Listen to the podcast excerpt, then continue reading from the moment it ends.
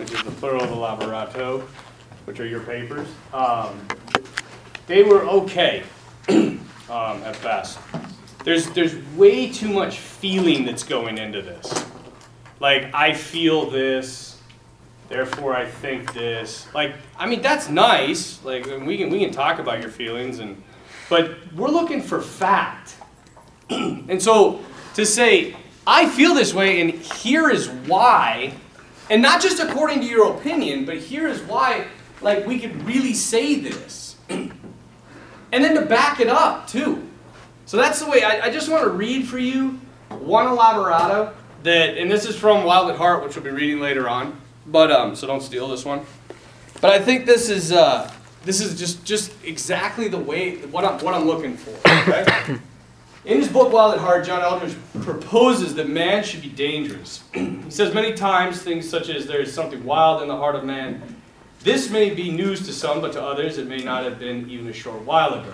To be a wild animal requires a wild environment, and I insist that current cultural claims to promote a natural ferocity in man, but it has really walked him into a cage. Genuine security comes from a wild man, but that but what we have now is an impostor. The prime example of this is an average church service. They say that the devil's greatest trick is making the world think that he doesn't exist, but I would say that it's a toss up with the tambourine. So, you know, like a little joke, you know, just to kind of, that's a good intro, right? But he's, he's stated his, his point that man is, is not ferocious at heart. In fact, he has been made kind of, he's emasculated at this point. A hundred years ago, when we walk into church and have dead silence, dead and grim, but beautiful silence, the choir would start a chant that was ominous, ominous and foreboding. Looking all around, one could see the statues in the pews all focused straight ahead, and the weight of what was happening hit you like a wave, but not to a person back then. That was routine, but not a rut. The spaces above were hung there like only that space, as if to give way to the events down front. They were organs, there were organs and organs. But now it seems the only organs are lungs. Well, that is only for a small percentage, brave enough to fish for compliments. When people are catechized, it is shocking how shocked people are that it is called a sacrifice. There are guitars and projectors and even heat. The architecture is so bland that all one can see is the neon yellow Nike shirt of the kid in front of him. Not to mention that his shirt says every damn day. It's funny how one wears those, but maybe once every two weeks. Common thought is that we write on our souls with pencils, not pens. Love is patient and kind is the favorite verse. But love bears all things, and love endures all things, are quickly forgotten. The stern image the church once had is gone, and with it goes the acceptance of its gift of security. We blew it. People aren't afraid of us anymore. They see devotion as an emotion and a cheesy one at that. Credibility often doesn't come from genes, it comes from suits and the color black. It comes from the Pie Jesu, not the Jesus that lets us eat pie. The Mass is a place of worship, yes, but not the frilly and cuddly emotional sing along type that, that some make it to be. Churches don't need to get with it, in quotation, in quotation marks. In fact, that's the one thing they should never do. They already have it. A rock begets a rock. That is where the real security lies, and it comes from a world opposed or opposite to it. It is immediately apparent that the first example was a time of uncertainty. The world was wild and dangerous, and so too were its people. They had to be, they had to be to live in it. If you get a flat tire, now you can just call someone. Back then, you better know how to change it, or it probably meant death if you wound up on a deserted, snowy road. News was slow, trips were more dangerous and walls were weaker, so to speak. People needed to be safe somewhere, and that somewhere was the church. It offered stability and hope to the extent of everlasting life. But now people feel like they don't need it to feel secure. They can get affirmation elsewhere, in a self help book, or a social media site, or a politician saying the world is wrong, not them. The problem is that humans will always have a desire for something more. And when security comes from something unfulfilling, there will always be fallout. It seems most apparent in psychological disorders these days. Emotional concerns rise up from making security emotional. The uncertain world with devout and wild people gave way to a safe world with boring zoo animals. The devil would surely rather have you convinced and shaking a tambourine in church than unconvinced and in an office chair. So, what, what's his point in the paper? that the emasculation of the church is what has caused the emasculation of man. And he uses very, and now again, this, this, this person is a very good writer. a very good writer. And I'm not, you don't necessarily have to be a good writer, but you have to be clear. And you have to be objective to the, to the extent that you can be. You know, somebody, a lot of people were like, you know, uh, according to dictionary.com, okay? Now that is a source, but we're talking, beauty is a philosophical concept. So we need a philosophical understanding of the word beauty, not what dictionary.com says. You know, and then some people, you know, there was, there was one person that used, uh, I think it was David Hume, which is fine. Like, I hate David Hume. I hate him. But if you want to use him and argue him and do a good job of it, praise God. That's what I want. So you don't have to feel like you have to like come to Father Waltz, you got to give me exactly what I'm looking for. If you want to write the opposite, like that article you read for today, the one about mere, you know, mere Darwinism, that was a student in my class who wanted to challenge me and challenge Lewis. And I welcomed it wholeheartedly, and it was damn fun. Now the poor kid, right, had very, he had absolutely actually had nobody backing him. And as he said, you know, there's that little line, and it's, it's a bit presumptuous, but he says, The reason I don't have any supporters is because they are sheep and you are their shepherd. Right? So they're following you. and to some degree, that's probably fair. Because when we got into the argument in class, you know, whenever he would pose a statement, all the kids and students are like, looking to me. Like, what, what do you say? What are you going to say? Help us, save us. so I, I want you to, to open up and, and, and to write, yes, certainly your opinion, but realizing that your opinion can be wrong and that you need to back it up. So often, you know, we really have to we have to distinguish between our feelings and the truth. Right? Because sometimes, and I'll tell you, the number one issue right now that this the struggle begins with and it's especially for us priests and for anybody who's really trying to live out their Catholic faith, because there is such a false interpretation and a false compassion towards homosexuality.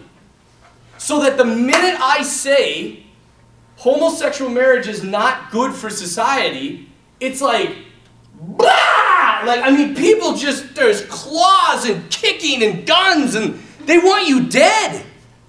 And you're like, just time out. What are you so mad about? Can we have just like a decent conversation that isn't just driven by emotion? Everything is driven by emotion right now. And as you'll see in a little bit, hopefully, if we have time, emotion is a very, very dangerous thing. It's a very good thing, too. But you cannot set it up as your like end all be all. It can't govern everything. And if you look, you know, I wish you could read as I was reading, like 90% of the papers was, I feel this way. I think this. I'm like, that's good. And you can tell me that, but then back it up with other stuff. But the reason, the whole reason I even bring this point up is because of what I want to talk about. And we hammer it in the theology department, in the philosophy department, and that's relativism. And I don't know if you know what relativism is. You're going to at the end of this class period, hopefully. This idea that everything is feelings based. That, you know, like, I like this and you like that, and you're right and I'm right, and let's be happy. And most of the people that espouse this type of teaching, their lives are a mess.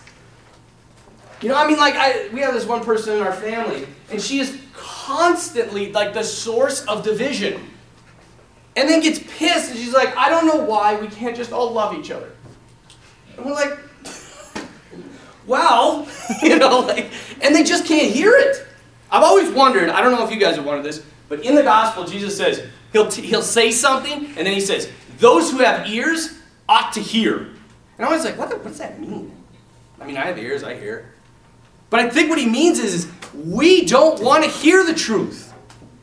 And one of the easiest ways to make sure that our truth remains relativistic is to make beauty relativistic. Because the minute you make beauty objective, what have you now done?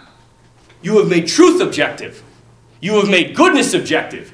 And now there's a certain way that we are called to live. And maybe the way you're living doesn't balance out with that. So it's a heck of a lot easier just to say, no, your beauty is your beauty, my beauty is my beauty. And so, because of this, as I was reading, I did want to move on to some stuff on relativism. We will get to that, but I do want to cover some stuff on beauty, you guys.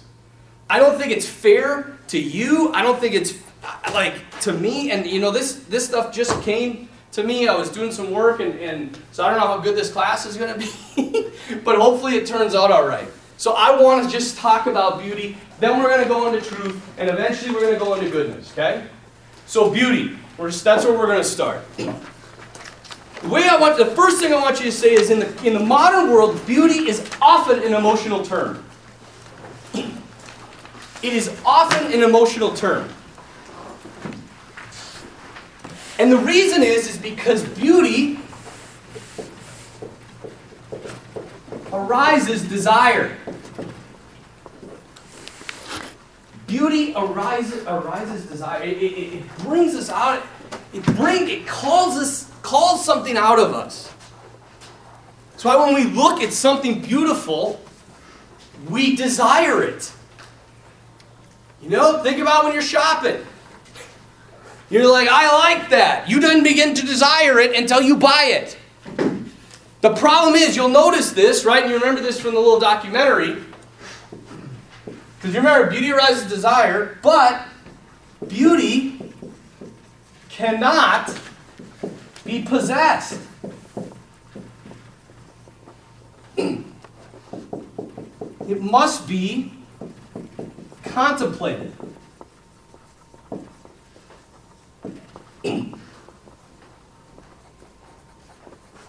what happens when you possess beauty? You ruin it. You ruin it.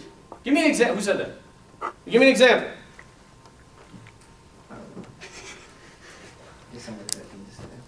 Okay.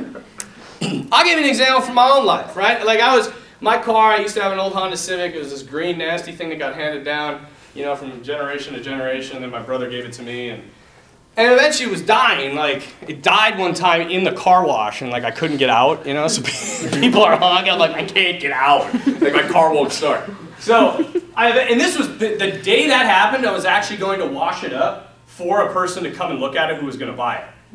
So then when I finally got it, this is a freaking funny story. I gotta tell you this. so sometimes I get a little sidetracked. But so the, so my buddy, right? He he had all, I was going to Guatemala because I take these I took all the students to Guatemala.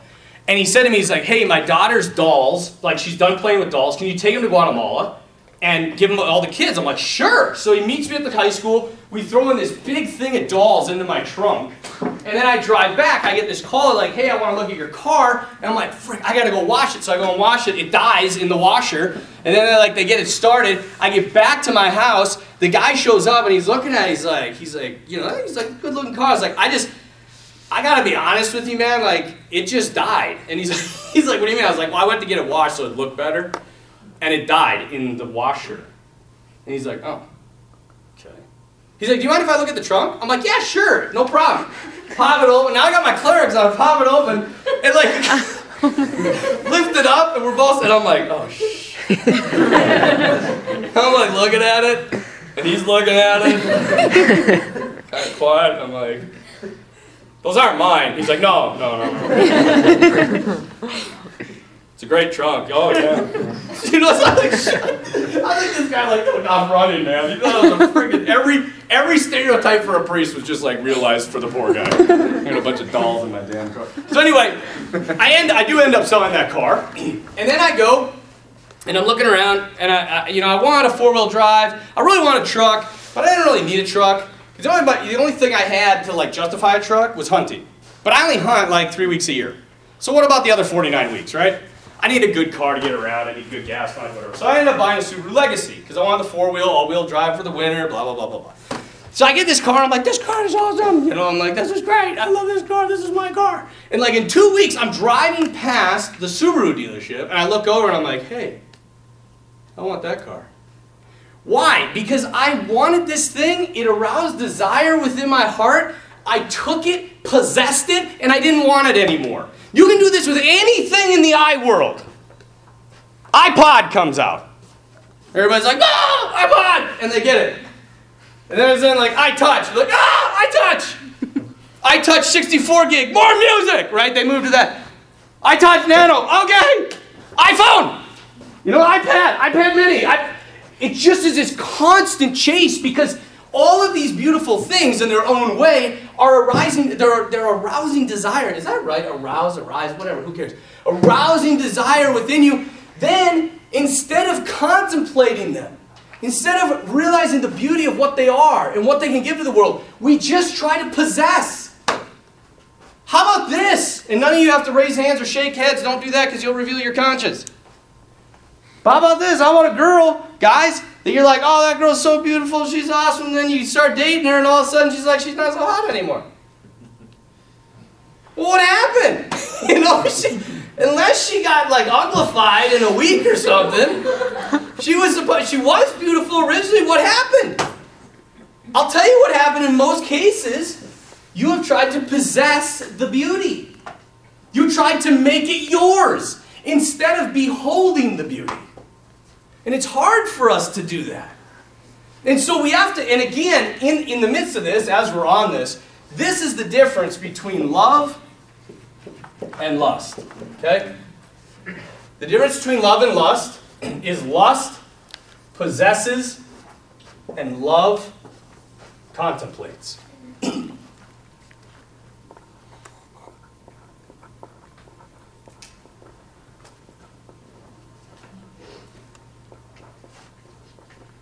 So the question then comes down why should I care about beauty? You sit back, you're like, Father, why are we even talking about this? There's so many more beautiful things, better things that we could talk about. And you're saying, but why should I care about beauty? I'm going to say there's three reasons you should care about beauty. Like, really care about beauty. Okay? The first one is the theological reason. the theological reason you should care about beauty is if beauty is an attribute of God. Remember, theology is all about God, so I'm bringing God into this already. Chill out, just relax. If beauty is an attribute of God, if, I said if, then understanding beauty is what? Understanding God. Understanding God. Knowing beauty, seeing beauty, contemplating beauty is drawing you into God. So, theologically, it's incredibly important that we know what is really beautiful. Have you ever noticed, and again, you know, I'm kind of getting ahead of myself here, but like, like when ugly people, and I don't mean like ugly in appearance, I mean like like Lil Wayne. He's he's my cons. I use him all the time. Like he is an ugly man, like in appearance too. okay, he is an ugly man, but there is something like he has uglified himself. Have you noticed that? Like his hair, his I mean, there's tattoos, his teeth, everything's just it's disgusting. His music, I mean, his music is a manifestation of his person. If you've ever listened, I one time last year I was trying to use like all these different musics when we were talking. I was trying to you know talk about different types of art and music, and I was like, I know I'm going to use Lil Wayne because he's ugly, and I started. To, I couldn't use any of his songs. They're so terrible. You can't use any of them, and they don't make any sense either, by the way. But this this the, the, the art or the thing that the person is creating is ugly and therefore they are ugly. You know that that uh, on the video, the, the bed, the messy bed. Do you remember that? Look her up on the internet. Look up images of art done by whatever the hell her name was. What was her name? Somebody wrote about her. And and Emma. Did you write about her, Emma? Come on, help me out. Somebody wrote about her. You know if you wrote about her. Emma Larkin. Clark Clarkin. Samsonite. Well, if anybody comes up with it while you're eating, just let me know. But anyway, if you look, so that one is that bed, right? And there's like all this nasty, it's disgusting. It's freaking gross. I'm like, you're a woman for crying out loud. If that was a man's bed, it'd be a little different, not much. But you're a woman. I don't know. I tend to think women are a little bit more ordered than men when it comes to that. Maybe I'm wrong. I don't know. I don't live with one. But the rest of her art, you guys, is it's appalling.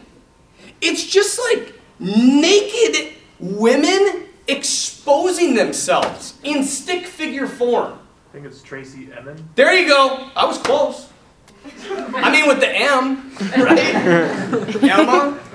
Did you do the bed? Did you search search bed? Yeah, bed as art. Bed as art. Yeah. Tra- Look her up. Go ahead, look her up. Do images. Do an image search. We're in the age of technology, baby. Tracey Emin. Oh, ah, just nasty. Anyway, I'm gonna keep teaching well, a couple of you. You don't all have to do this, but and, and plus it's not good for your souls to probably look these things up. And I was wondering what else she did, and that's how I got onto it. But anyway, the art symbolizes the person. And so the person's trying to get across something. And if they themselves are ugly, their person is ugly, they will produce ugly things. Okay? So theologically, getting us to God. Second, you should care about it philosophically.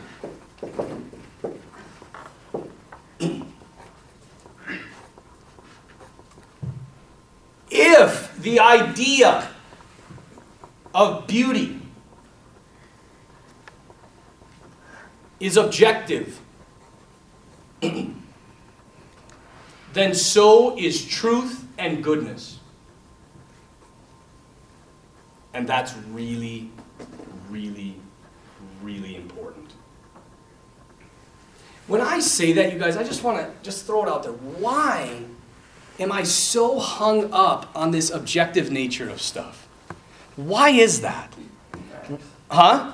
Factual. Right, but why? Why am I just like objective this, objective this? We need it, we need it, we need it.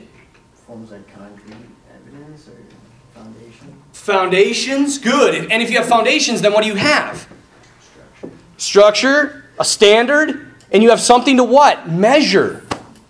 And that's really, really important. Because if there is no standard, if there is no foundation, if there is no structure, then nothing has meaning. Everything is freaking worthless, you guys. And if that's true, then this life really sucks. And you can talk, this is the thing that bothers me too, is people say, oh, beauty is subjective. Completely subjective. It's in the eye of the beholder. Really? What about your love for your, your husband? Oh, that's real. That's objective. No, it's not. Because if beauty isn't objective, your love isn't objective. And people want to say truth is always it's subjective. Whatever I think is right, whatever you think is right, and let's all just get along. But the problem is if that's true, first of all, that's a logical contradiction, but if it's true, then there is no such thing as love. Does that bother you? Dang, no- head nods. Maybe it doesn't. But it bothers the hell out of me. Because I want to believe in love. I want to believe that sacrifice has meaning. That if I give my life to something, that it has purpose. That's why I'm hammering the hell out of this stuff, you guys. Because we don't critically think through these concepts, and then we think, and then we wonder why everything's a mess. Okay, it's important we got to defend it, right? I, I put down if we lose ground on beauty, we lose it on truth and goodness too, right? So we have we have to uphold beauty as an object, an objective reality. Third, you should care about it apologetically.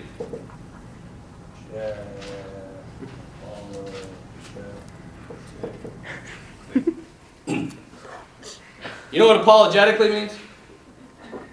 Apologetics. Anybody? Shout it out. Raise your hand. You don't know what apologetics means? Apologetics is like how you defend your faith. and I put down, it is all we have left.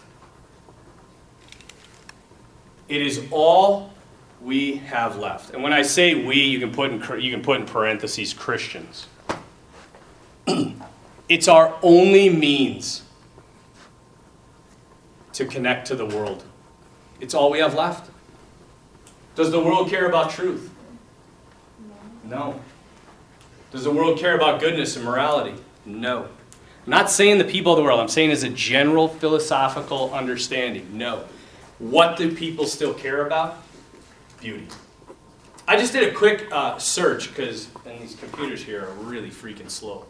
But, and I, and I got, I have to do more of it, but I just want a real quick thing. The like top five most visited places in the world, or the top 10, I think like four of them are churches.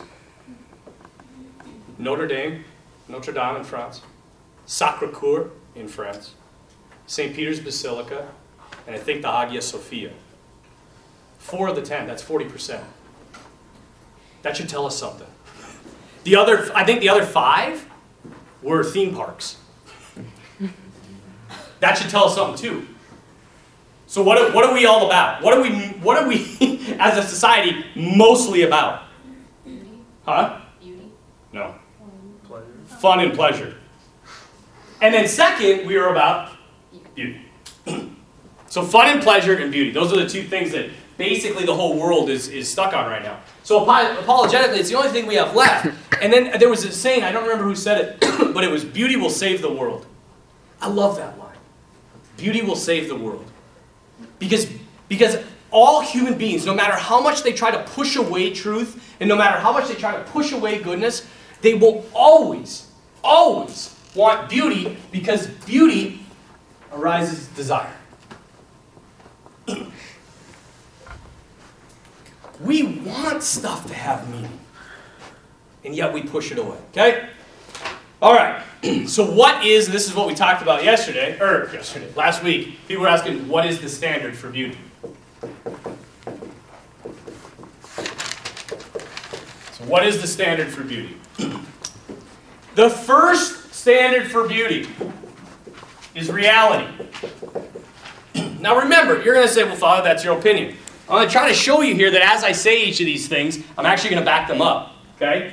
Why would I say reality is the first standard of beauty?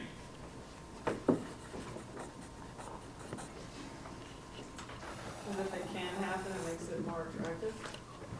If what can happen? But like if you're looking at like a, a painting or something like that, and if it's like realistic, so you think. We're going to get to that. We're not there yet. I'm talking reality like all of this. If it doesn't exist, there can't be beauty. Exactly. Without reality, there can't be beauty at all. So reality has to be the base standard of beauty. Does that make sense? Is that a fair? I mean, again, if you don't, you can sit back and say, "Oh, that's crap," but you better be able to defend it. But I'd say without reality, you can't have beauty at all. Okay? So what about imagination? Where do you get your imagination from? I guess reality. But Yeah. I mean, your reality, your imagination comes from your mind, and you can argue from your soul and from your body, which comes from reality. It's existence. Existence and reality are the base. uh, When I say reality, I mean all things that are existing. Right? So that's where your imagination comes from. It first comes from here. So anything not fit in that category? Right? Good. No, no, no. It, I mean, sure. No. I mean, yeah. Everything, everything fits in there that exists. So you would sit back and say, even the ugliest thing in the world, does it have elements of beauty? Yeah. Yeah, it does. But it's still freaking ugly. That's what we get. We have to be okay to say that. Okay? The second, the ultimate reality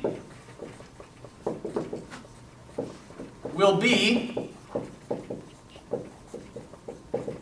the ultimate standard.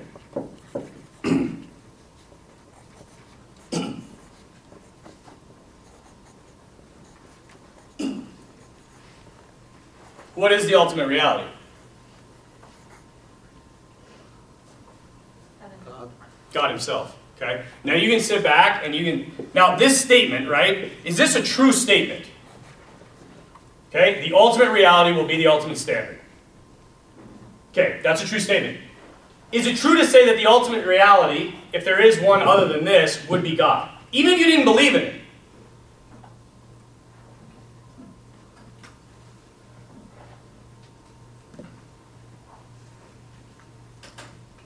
I'm just looking for anything. You're all dead, yeah. So what if like you didn't believe in anything after you didn't believe in a reality after death? There was just Right. That's a good point. The reason I'm making this statement is for that very fact. If you don't believe in that, then we don't have to talk about this. We don't have to talk about beauty. We don't have to talk about anything. If you believe that beauty exists, you therefore have to believe that it has a perfection.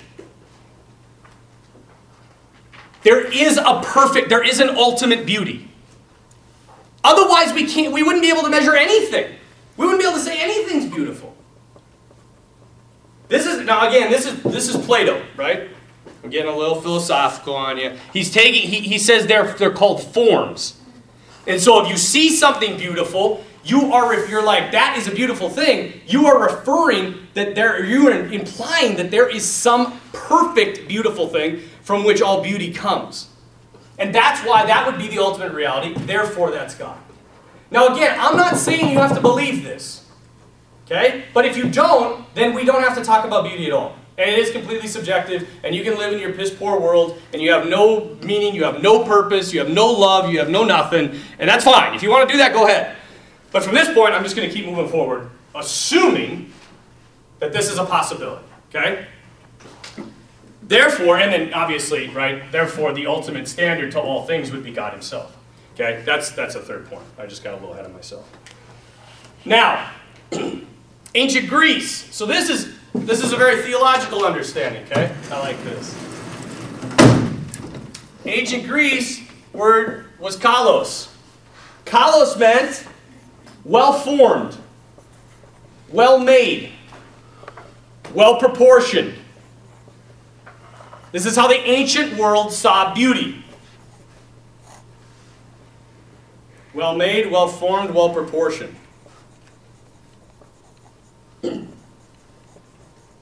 So a building, for example, that was structurally sound, but didn't have a lot of decoration, could have been considered beautiful.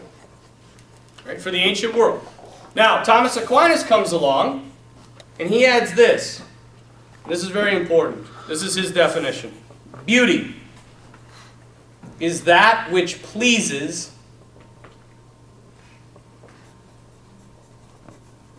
when seen. And when he uses the word for see, he means contemplated. Beauty is that which when beauty is that which pleases when seen or contemplated. Not just glanced at. when you take time and you look at it and you contemplate it and you don't try to possess it. You just enjoy it. Okay? Aquinas said that there are four attributes of beauty.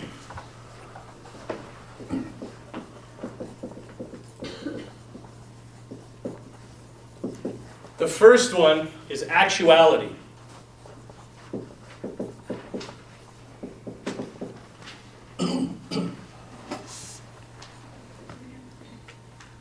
And under actuality, it has three little kind of subcategories. So the first one is existence, which is the very first thing we talked about. Because a thing exists, it has beauty. Because God created it. Two, or B, whatever, is form.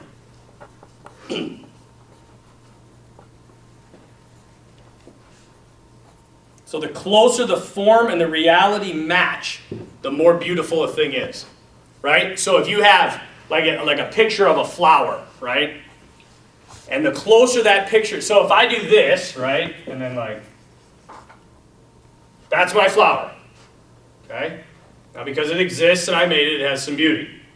But you take like a Rembrandt picture of a still, you know, the flower in the vase, and you're like, wow, that looks like a freaking picture. Aquinas would say that's more beautiful because the reality, its existence, and its form are more closely connected. So the more you can convey the reality of a thing, the more beautiful it becomes, the more the reality and the form match. So if, just, just for example, so you understand this, okay? What, what, so the form is like a newborn baby, right? A little baby kicking around, right? Now, if I, again, if I draw this, you know, like, okay, that has some beauty. That's my newborn baby. But then you have like a William Bouguereau who draws Our Lady holding the newborn Christ child. And you're like, that is amazing. Because the form of mother and child more closely matches the reality of what mother and child are. That's why, in order for beauty to truly be appreciated, you have to contemplate it. You have to look at it and think about it and ask questions and see the forms and the proportions and all of this. and that's how things get closer and closer and closer because the form matches the reality. And third is action. now again, this is more for this is for different arts, right? And, and, and he says a dancer, for example, is still a dancer when she's sleeping. But she's more a dancer when she's dancing. And so the action of the art actually makes it more beautiful. Now this this is a lot of this stuff you guys is not like overly incredibly hard to understand. This is some of this is just very simple base ground stuff. I mean if I come out and I'm supposed to be this amazing dancer and I like they're like follow waltz, you know, everybody's cheering, you know, and I'm like and I just stand there. Well that's not beautiful at all. But if I really start dancing and doing all my cool moves and stuff, and people are like, that's amazing. Because I am act- I am actually in action becoming the form that exists in reality. Get it? Okay. Second, Hold on. Okay, I'm not saying that I think this would be a beautiful uh, sculpture or anything, but with, okay, so like the urinal thing. If I had a urinal, a sculpture of a urinal with a statue that is continually like, say, like, peeing in this, like, that's action, he's doing it, it has a form that's really close to existence. Sure.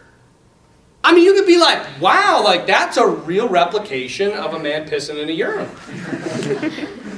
I mean, that's okay. I mean, you, I don't know if you'd say that like has a lot of beauty, but you'd say it certainly matches what the urinal is supposed to be used for.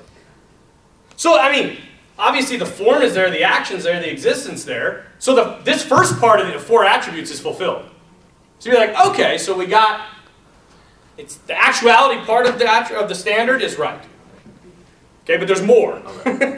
but yeah, but that's why. So a urinal with a name on it, that just doesn't. It's not. It's what's it? What's it conveying? Right? I mean, if you can tell me, what is that conveying? Can anybody tell me? That art is crap. Well, that, Maybe that that, does it have a message then? Isn't, doesn't that sculpture technically have a message behind it, it? it does. It's a terrible one, but it does. It, sa- it says that art is more or less meaningless. So yeah, and it's because it's acting against all four of these. So yeah, we'll get in more and see see if we can run. I like this example. We'll see if we can run it run the gamut. Okay. Two radiance.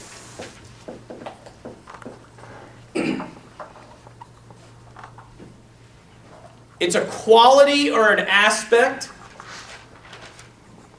of the thing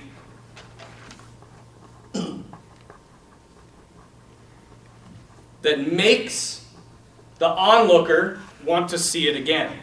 and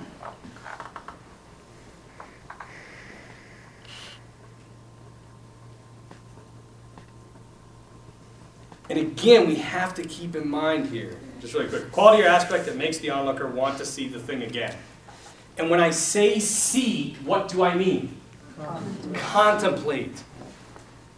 Because I could sure, I mean, if that door opened and a naked woman came through, you know, everybody would be like, whoa, whoa, whoa, whoa, you know, and they like, because what now? What are you doing? Now you're possessing. You're not contemplating. You're lusting. You want it.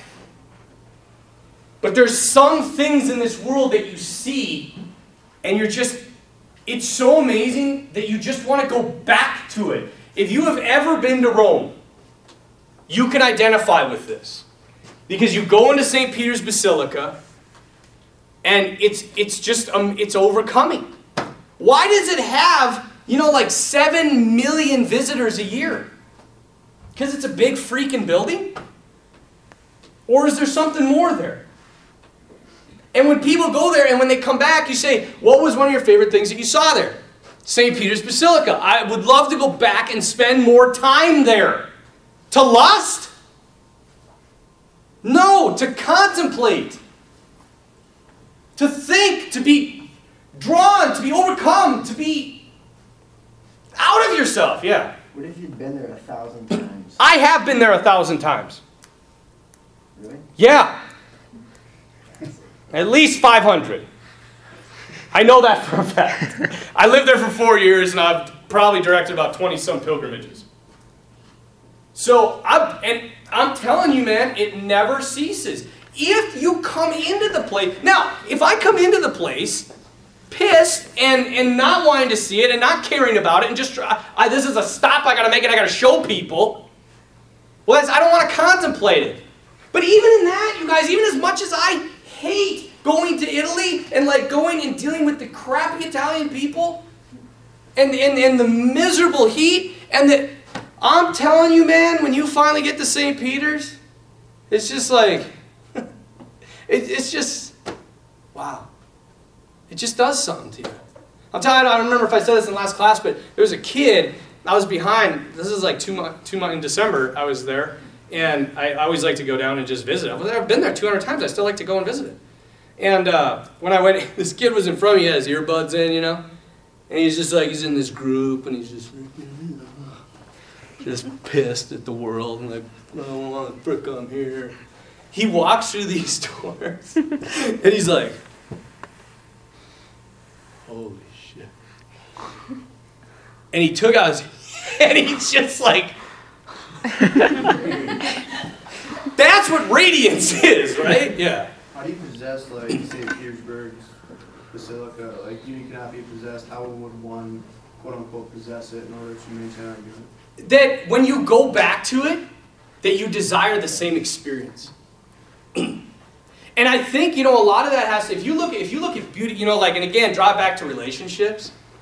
You know, that you the, the the point of relationships is to be drawn deeper and deeper and deeper, right? To not have the same experience each time. But people want to hang on to that like honeymoon period of marriage, and and they end they try to possess that and hang on to it where like they could barely keep their clothes on, you know, they were so in love, and and they eventually destroy it. Because they don't let love, like love is meant, as I said, to be contemplated, to grow, to take on new dimensions and, and ways of seeing it, all types of stuff. So yeah, to possess it would be to go back, desiring the same experience when you walked in. And in fact, you will be let down. But if you walk in, you're just like, I just, I just really want to see this place again. And like, Lord, you know, like show me. You know, like, like I hope I see something that I never saw before. And literally, you could go into St. Peter's a thousand times and you'd still miss stuff. Right? Or, the, or Sacre-Cœur in France. Like that. The only reason I'm using these examples is because they were on this, you know, top 10 about visited. Notre Dame in Paris. Like you walk in and you're just like, oh my gosh. This is, this is just something. Now, on the, on the flip side of that, right? Have you ever heard of the Cube? The Cube, it's in, uh, it's in France. So you have Notre Dame, but then you also have the Cube. And it's the, the memorial, it's kind of like the Arc de la Défense, right? The, the Arch of Defense. How's that for my French? And it's this big freaking cube. And it's huge. And it's a cube. And, and when you get up, you're like, wow, it's a cube. cool. What's next? you know, because like what what is it? Is it is it neat? Is it beautiful? Yeah. What's it conveying? Cute. A cube. I mean, that's great. And it does a good job. Because you're like, that's a cube. But then that's that's it. I, you know, there's I'm trying to contemplate, but it's a cube. And so that's where I'm, I'm kind of stuck there. And so there is beauty in that thing. There is a bit of radiance. And I would like to go see it again because you know, I don't really remember it, and it was kind of neat to see. But it's not something that like draws me back. Here's another example: the Great Pyramids in Egypt. If you ever get a chance to go to Egypt, don't go anywhere except Cairo, visit, visit uh, the Great Pyramids, then go to Mount Sinai and go home. That's it. Remember when I got off the plane, I was like, the desert is so awesome. I love the desert. Like day two, I'm like, I hate this freaking place. it's so terrible, the desert. so. I don't know how people live there. I'm sure they'd say the same thing about us in North Dakota. But the pyramids are amazing. You sit there and you're like, I just sat and like looked at. And then I had this total, this is a total side story, sorry. But this guy came up and he's like, you ride horses? And we're like, yeah, we ride horses. And he's, I was like, how much? He's like, five dollars. He's like, real Arabian horses. I'm like, sweet. I was like, here's five bucks. So all five of us, my buddies and I, we got on these horses, and they were bareback. And I'm not a horse rider. like I, I think they're majestic and beautiful, and they have some radiance, and they're real, and they're actual, and their action is freaky. they're freaky. And so we're like, we're sitting there, and we're kind of just trotting, and we're in the desert, and I'm not. It, I'm telling you, it was one of the most. Like when you talk about radiance, we, we were in the desert. The sun was setting over the pyramids, and we were like trotting on horses through the desert towards the pyramids. I'm like, this is this is amazing. And he comes up, he's like, you he's like, you want to you want to gallop? I'm like, yeah, gallop. okay. And, he, and the guy's just like, he whistles like really loud and yells some, like, and this thing just takes off. All five of us. And you know, I was kind of, it was kind of cool at first, you know, I'm like going, and you know, the wind's like going through my hair, and I'm just like headed towards the pyramids. and I'm just awesome.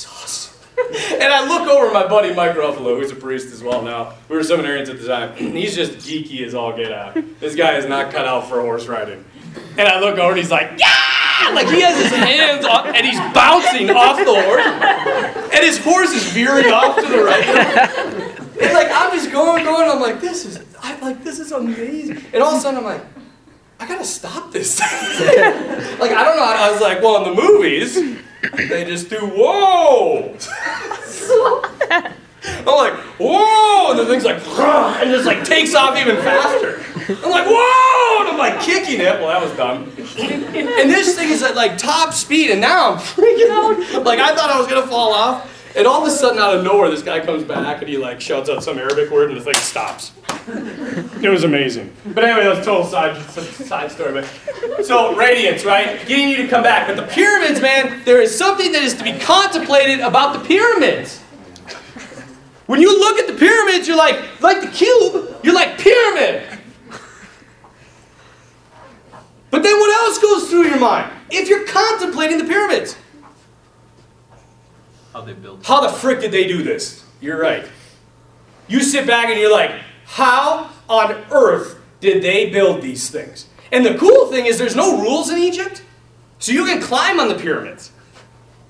And like literally, no, like I mean, each of these blocks. This is where you're like, how did they do this? Because each of these blocks, you like come up to it and you're like, and you like pull yourself up, pull yourself up, and you're like, these things. I mean, like, and then the, the pyramid is so freaking big. And then in the middle of it, this is the crazy part. You get to go down this little tiny tunnel. It's like, it's literally probably about three feet by three feet. And there's thousands of tourists in and out. If you have claustrophobia, man, it freaks you the heck out. Because you're just like this, and it goes all the way up, it goes all the way down. And you're at the center of the pyramid. And you know what's at the center of the pyramid? A tiny little room with a sarcophagus. And then you sit back and you're like, why did they build this as a tomb? This is the biggest freaking tomb I've ever seen in my life. Why? Well, it turns out why. Because what they believe about Pharaoh. He was a god.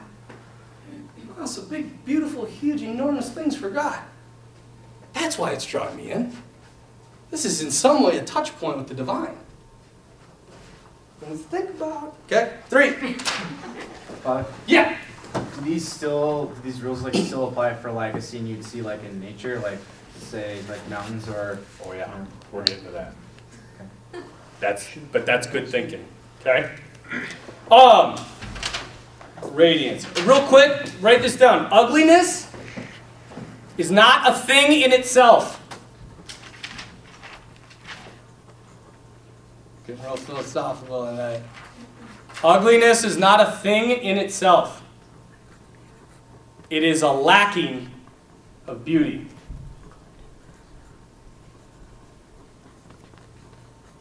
Here's a question, then. Can you actually can you ever have an absolutely ugly thing? No. Why? Because everything exists. Yes. We're getting it. This is great, man. Because it exists, okay? Ah, And again, you know, this, you know, I put under here, I said, think about when you throw something away. Why do we usually throw things away? Because they've lost their use. They've lost their proper form. So like a, you know, if you have a hole in your shirt, you throw it away. Why? Well, because it's not a shirt anymore. Or it's, it's, it's, it's beginning to lack its shirtiness. And that's what's making it ugly. Because it's lacking its true form, which is shirt. So if there'd be a big hole, if somebody shoot a big hole through the cube, would it become a bit ugly? Yeah, because now it's lost part of its proper form. Okay? All right, anyway. Third, proportion. So do you, do you still think like the Sphinx is beautiful, even though it is missing its nose? Yeah, I mean, when you look, well, here's the thing. Good, good, good, good. With the pyramids too, if you, you know, this, the true pyramid, it doesn't look like it lo- looks like today. The true pyramid, you guys, holy crap. If they're correct in what they say, that, that it was like a, a mirror. So it was solid. It was it was a solid, huge like, and they used a a sheen, like a white sheen paint on it or something, and it would have like literally been blinding to look at. Which would have made it even more. I mean, the radiance of that thing would have been even more, right? But the Sphinx, yeah, the Sphinx was actually quite a disappointment because it's so little. I thought it was going to be big, but it's really little. And yeah, and then the, I mean, you look at it and you're like, you know, it, it's good, but like, again, if we went back, actuality, does the Sphinx really exist? No, so it's a little weird just to look at. There's a man's head on a cat's body right? And then and then all of a sudden the nose is gone. So yeah, it, it begins to get a little ugly because it's lacking its proper form. Wouldn't it maybe gain beauty just because how old it is? Like some like older buildings look better just because you you see how old they are. So maybe That's not true. Older buildings look better because they have integrity and they have form. Because they were built for beauty, not for use. Remember the video? The, so, like, here's another thing. You guys, again, you know, I, I hate to use Rome, but I, again, I'm going to use Europe for a lot of this stuff because America has never really understood beauty. and we're just kind of a melting pot of all these different philosophical. We're pluralistic, right? We have pluralism, which means thun- hundreds of ideas floating around, everybody just espouses whatever the hell they want. And you can see that. It's kind of a melting pot here. But in Europe, if you ever get a chance to go like to the ancient Tuscan cities, so like if you go to Siena or if you go to uh, like Assisi, I'm telling you, just walking through the town, something happens to you. Even the hardest heart, man. I have taken a lot of pilgrimages, and I have taken some real idiots, real idiots, and real B words. I've taken them, and they something. They, I don't know. I, I mean, I do know, but I like they they they just they're overcome, and it does something to them. Not just because it's old, but because it has beauty. It has proportion. They want to go back to it because it draws them into something that was like beautiful and real and it, it spans space and time. That's why you can go to like these small little medieval villages and you're still like, you're like, we're in the modern world, but this stuff is still great. Now, is it that functional? No. But it wasn't built for use. It was built for beauty, to draw people out of the miserableness of the world. Because I hate to tell you this, this is one of the hardest parts about teaching both high school and college. Like, this life really is hard. It's really hard. And, and maybe you've been through a lot, and I don't want to like come down on, on your experience of life. But my experience is most people have not been through a lot. And you will. You're going to go through a lot. The psalmist says, says, Oh God, most live 70 to 80 years, and most of these are filled with emptiness and pain. But we don't realize that right now. But you are going to need beauty. There's some times in my life where I just got to drop everything and I got to sit down and I got to put on some like beautiful music. I just got to chill out. I mean, one time I went, this is kind of embarrassing, but I'm, I'm, I'm, I'm securing my masculinity. One time I went to a, a, an opera, and I was like bawling by the end of it. It was something that was just, it was just conveyed. Here's one, Les Mis. Now you all have probably seen the movie, right? Les Mis, Les Miserables. Which, by the way, translates to what? Yeah, the miserable ones, right? And in that, but I just went this last year. I went, to, I went to Les Mis on Broadway. I think I could be wrong. I think look it up. It is the longest running Broadway show ever. I think, twenty years, nonstop. It has been running on on, on Broadway. Why? Because I went to Wicked. Have you ever seen Wicked? Or you, you know the song? Uh, I can defy gravity. You know that song? Anyway. I went and saw Wicked too. Wicked was really entertaining. And it was fun. And it was it was charming and cute and it was good. Like I didn't feel like I wasted my money. Like I really felt entertained. But Les Mis, Les Mis hit my heart on a level. I'm telling you, at the end of that show, I was crying so hard that like snot was coming out. I was, I mean, everybody around me was embarrassed. I'm just like, because at the end, I don't know how it's done. I've never seen the movie because I wanted to wait and see it on Broadway. I didn't want to spoil it. But the way that they do the end of that movie or the end of that show on Broadway, it like, and I'm not, you know, like I was out of control. I'll admit but everybody around me was crying too. And that's the reason Les Mis has been on for 20 years. And that's why it keeps drawing people back. And that's why you have the actuality because it's capturing what? It's capturing humanity. Wicked does not capture humanity. Wicked is like fun. And it's fine. Wicked's good. I enjoyed the hell out of it. But it was nothing. It didn't even flip and compare to Les Mis. Because Les Mis tapped into real human experience of pain and suffering, and it conveyed it really well. And here's the crazy part. You know the religion of the man who wrote Les Mis? Anybody? Atheist. He was an atheist. Good guess. He was an atheist. And the reason he wrote it in the way he wrote it is because he said, if Christianity is true, and they really lived out what they profess, this is what would come from it. And it started a revolution in France. It upended a freaking book, stemmed the tide of France. Why? Because it was a good book? No, it's like this freaking thick. but because it tapped into the reality of human experience and people's hearts were ripped out of their chest and they were given hope. The lack of beauty kills hope. If there's nothing beautiful in this world, there's nothing to be hopeful for. If there is a heaven, if there is a God, and all beauty is radiating from that, when I see beauty, I'm connected to God and I have hope. I don't even know if that makes sense. Didn't in my mind. Proportion. Symmetry. It's another word. I put this down. It's an American uh, poet. Again, you don't need to write this down, but I thought it was beautiful. We have only to think of the symmetry of the petals of an orchid, the balance of a mathematical equation, the mutual adaptation of a work of art to realize how important the factor of harmony, proportion is in beauty. You can put harmony down too, that would be another.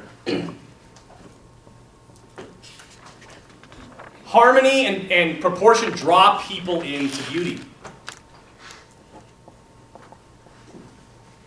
This is why a Picasso is really hard to look at.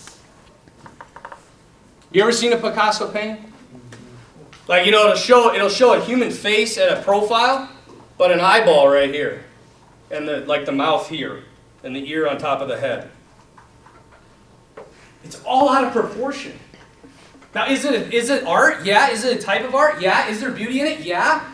But it's lacking one of a serious attribute. Actually, it's lacking a few, right? How about the actuality? Is that the way human beings look? No. Oh, I was going to show this. I don't have a YouTube clip here, but it, they actually did this. Uh, doctors and uh, philosophers and theologians, they all got together in England, and they all, based on the principles of beauty, they found the most beautiful woman in England. and she's beautiful. Physically. She could be a nightmare in reality. But they were just talking about physical beauty, okay? Now, again, you guys, you have to remember. Well, hold on. We're going to finish this out. Four. And four, I think, is probably the most important. I could be wrong, but is what we call wholeness.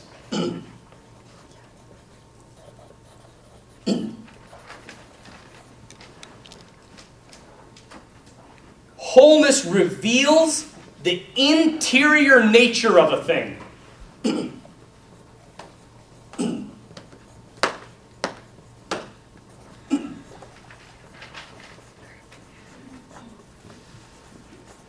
The interior nature of a thing. So it reveals what a thing is in its wholality. Is that a word? Totality. So, what makes a woman beautiful is when she is being most a woman. We can use, let's use woman for an example here. What makes a woman beautiful is when she is being most woman or feminine. You know, you know in the 80s, well maybe you don't. in the 80s, they had this like thing, there were shoulder pads. Wo- women wore shoulder pads. Like in suit jackets. You know why? Does anybody know why? To look more like men. That's weird.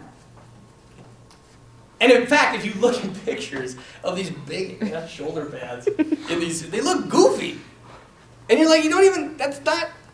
So there's something, this is why, like, one of the most, you can ask people if you said, is it beautiful when a mother is fir- first gets to hold her newborn baby? I think the vast majority of humanity would say yes. Why? That's the whole purpose. That's the whole purpose of woman. She has other stuff, but her fundamental purpose is, is to be a mother, to give life. That's the wholeness. This, this quality, this attribute, is what makes Mother Teresa beautiful. Because she is being the, full, the totality of what a woman should be caregiving, sacrificing, prayerful, love beyond all telling. Like those are feminine attributes, man. And then you take that and you put them into action, holy crap.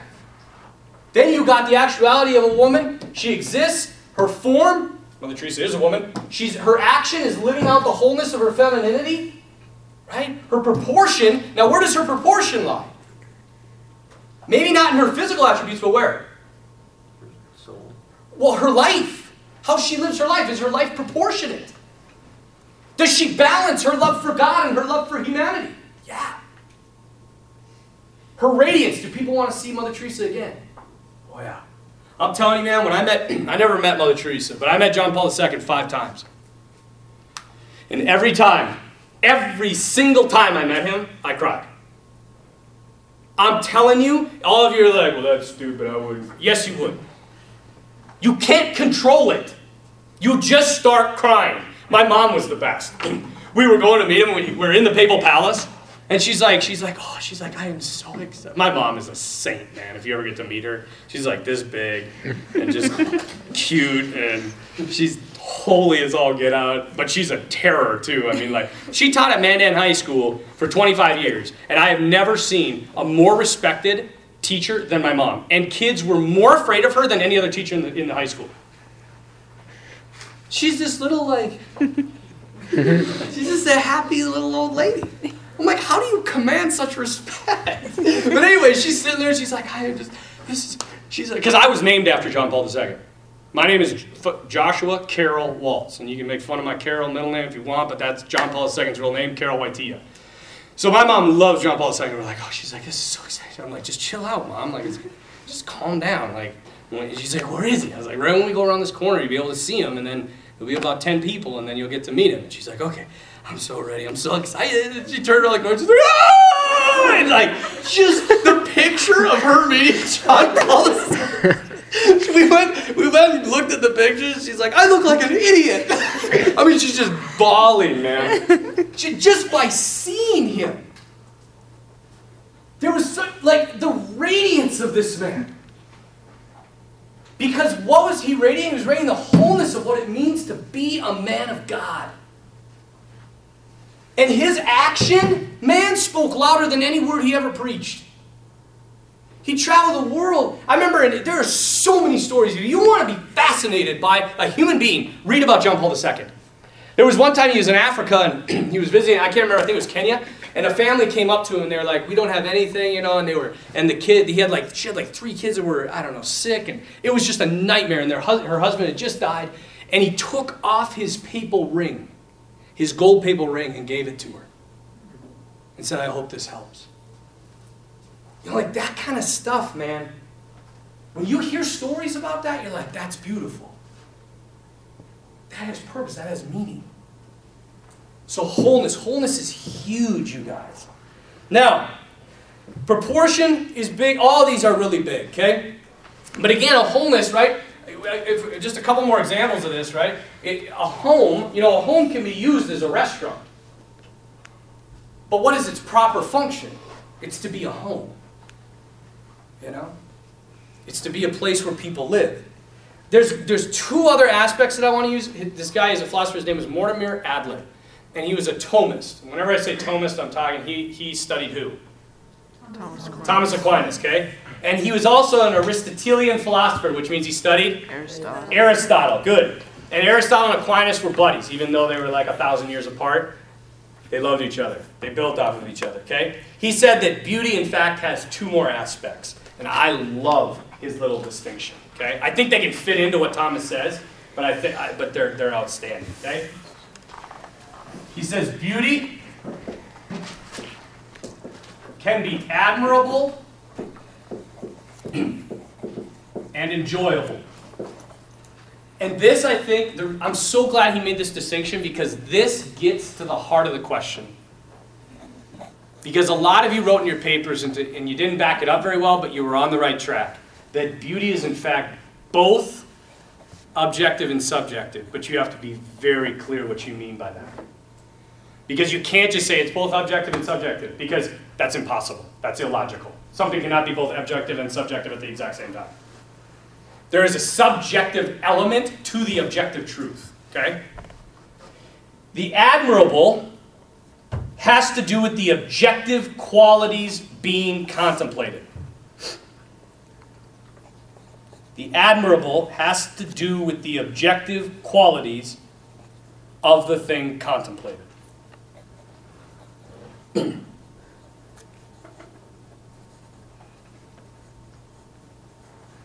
The enjoyable has to do with the person's experience of the object.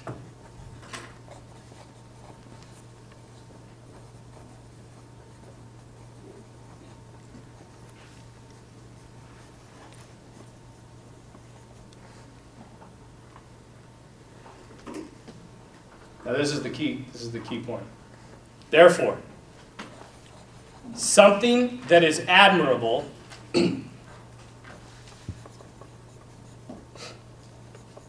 therefore something that is admirable ought to be enjoyable.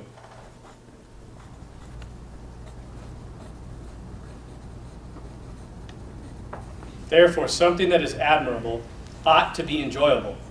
But something that is enjoyable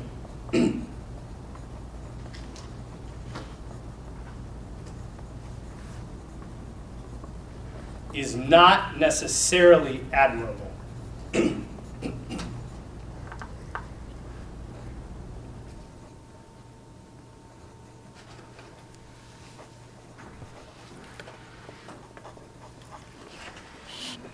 Do you understand that? Bless you. So So something that is admirable ought to be enjoyable, but something that's enjoyable doesn't necessarily have to be admirable. So what that is saying is, just because you don't like a thing doesn't mean it's not objectively beautiful. You're entitled to not like it. It just doesn't mean that you're right. Could be, but you might not be.